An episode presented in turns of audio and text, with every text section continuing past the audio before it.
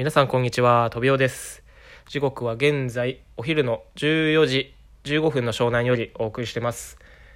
今日は天気予報に反して一日中快晴だったわけですけれども、今日は僕はちょっと寝坊してしまって11時に起きてですね、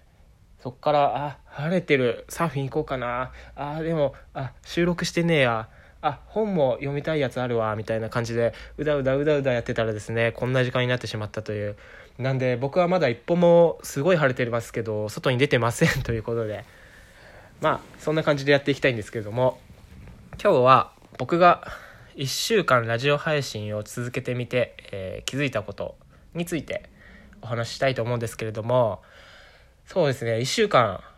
僕としては珍しく何かを毎日続けるっていうことを あのがねできたわけですけども。でその中でねで僕最初の方ってやっぱ配信し慣れてないんでもう台本をめちゃめちゃ一言一句もうガーって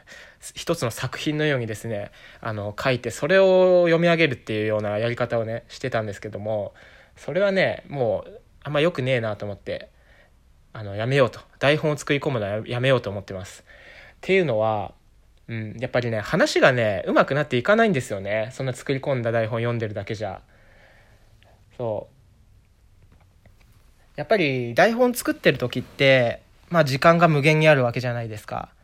でこんな風にアドリブで喋ってる時はもう30秒も間が空いちゃったりしたらもう配信として成り立たないわけですよね。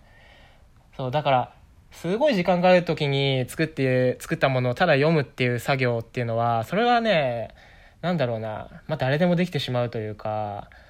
うん、話すことはねそれによってうまくなっていかないと思うんですよね。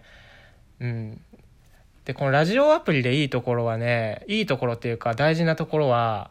うん、結構アドリブで喋れることがね結構大事かなって思ってくるわけですよ。これからファンの人がまあもし増えていった場合にあのライブ配信することもあるかもしれないですし、うん、そうだなあと僕通勤途中で今いろんな人の番組聞いてるんですけど多分この人は台本をすごい作り上げてあのそれを読み上げてるんだろうなっていう人とあこの人アドリブでまあペラペラペラペラすごい喋ってるんだろうなっていう人でまあ聞いてても分かるわけなんですよね。ででどっちの人の方が面白いかっていうとやっぱりねアドリブで喋ってる感じのそんな配信の仕方をしてる人の方が僕は面白くて。っていうのはねそこにどんな違いがあるのかっていうとやっぱり台本を読んでて何にもミスらないし、うん、なんか完璧になんか読み上げてるんだなって人はなんかねこう機械的というかうんまあ、スマホの向こう側から、まあ、コンテンツを、えっと届けてくれてるんだろうなっていう、うん、そんな感じがして。でアドリブで喋ってるんだろうなって人は、うん、なんかね目の前にその人がいて直接喋りかけてくれてるような感じがあるんですよ。なんかライブ感があるっていうんですかね、うん、そんな感じがして、うん、僕はその辺結構ね聞いてて大事だなって思ったんですよね。はい。そう。だからなんか時間を配信者の人と共有してる感じがするというか、うん、そんな感じがしてだから僕はこれからもまあ全く用意してはないわけじゃないですよ。今もまあ紙に今日はまあんあのー台本しなしの話をするとか あとおまけトークみたいな一言だけ書いてありますけど台本作り込むってことは僕は基本的にやめようって思いました。あと撮り直し？あの失敗しちゃった時にもちろんあの僕も今回も今何回かやりましたけど撮り直しは6回までって、はい、自分ルールで決めました。あの何回も何回も撮り直ししちゃうとねなんか完璧なものをあのやっぱ作ろうとしちゃってすごい時間かかっちゃうんですよ。だからもう自分の中で制限をかけてもう6回までってやったらうんなんか人間って追い込まれるとパワーが発揮されるのか分かんないですけどなんか言葉がどんどん出るようになってきて、多分やばい、なんかあと、あと2回しか、あの、残り、あの、収録できねえわみたいな多分思ってるのかわかんないですけど、なんか言葉が出るようになってきて、うん。なんかトレーニングにもなりますし、そうですね。だから無限に、あの、取り直し回数を、あの、設定してると、喋るのも上手くなっていかないのかなとは思って、はい。だからこれは今ね、3回目ですね。はい。これで決めたいんですけれども、みたいな。というゲーム感覚にもなってちょっと面白いっていうのもあるんで、はい。だから自分が続けられるような工夫を今していて、はい。そんなところですけども。だから、そうですね、台本を作り込まないってことと、撮り直し回数を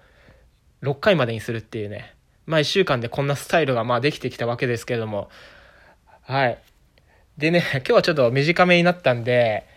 あの、ちょっとね、おまけトークみたいな感じで、全然関係ない話もしたいと思うんですけど、この前ね、通勤していく途中で、電車を降りた時に、タタタタってあの女子中学生か高校生かわかんないですけど、そんくらいの女の子が、あ、携帯落としましたよって言って、その携帯持ってきてくれたんですよ。で、電車ももう行っちゃいそうなのに、下手したらその、乗り、僕のせいで、その電車に、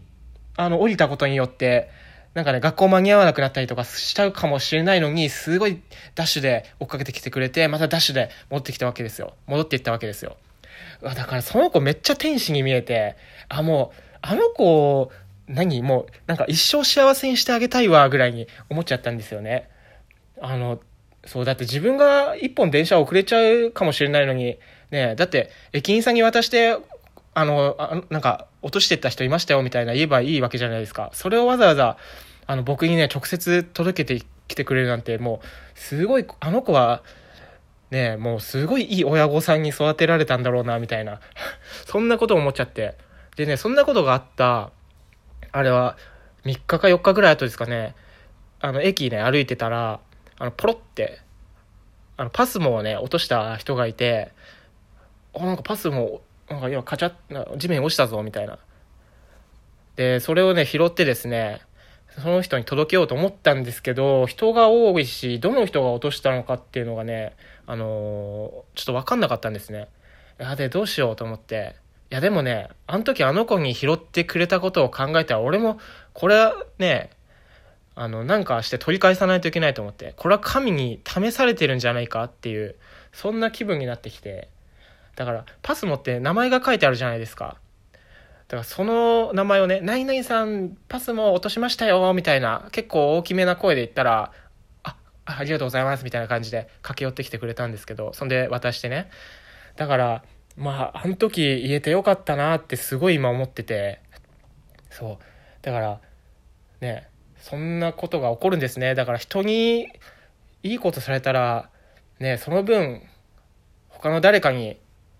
それを返してあげようっていうのはすごい大事なんだなって思いました。はい、ということで、うん。で、今日は、そうですね、3回目でこれは決まったのかな。取り直ししてもいいんですけど、いや、これで今日は行こうと思います。というわけで、取り直しは6回までなので、はい、これからもそれでやっていこうと思うんですけれども、今日はね、夜ね、ちょっと予定があるので、これから準備しようかなと思います。はい、皆さん今日も聞いてくださってありがとうございました。湘南より飛びおがお送りいたしました。バイバイ。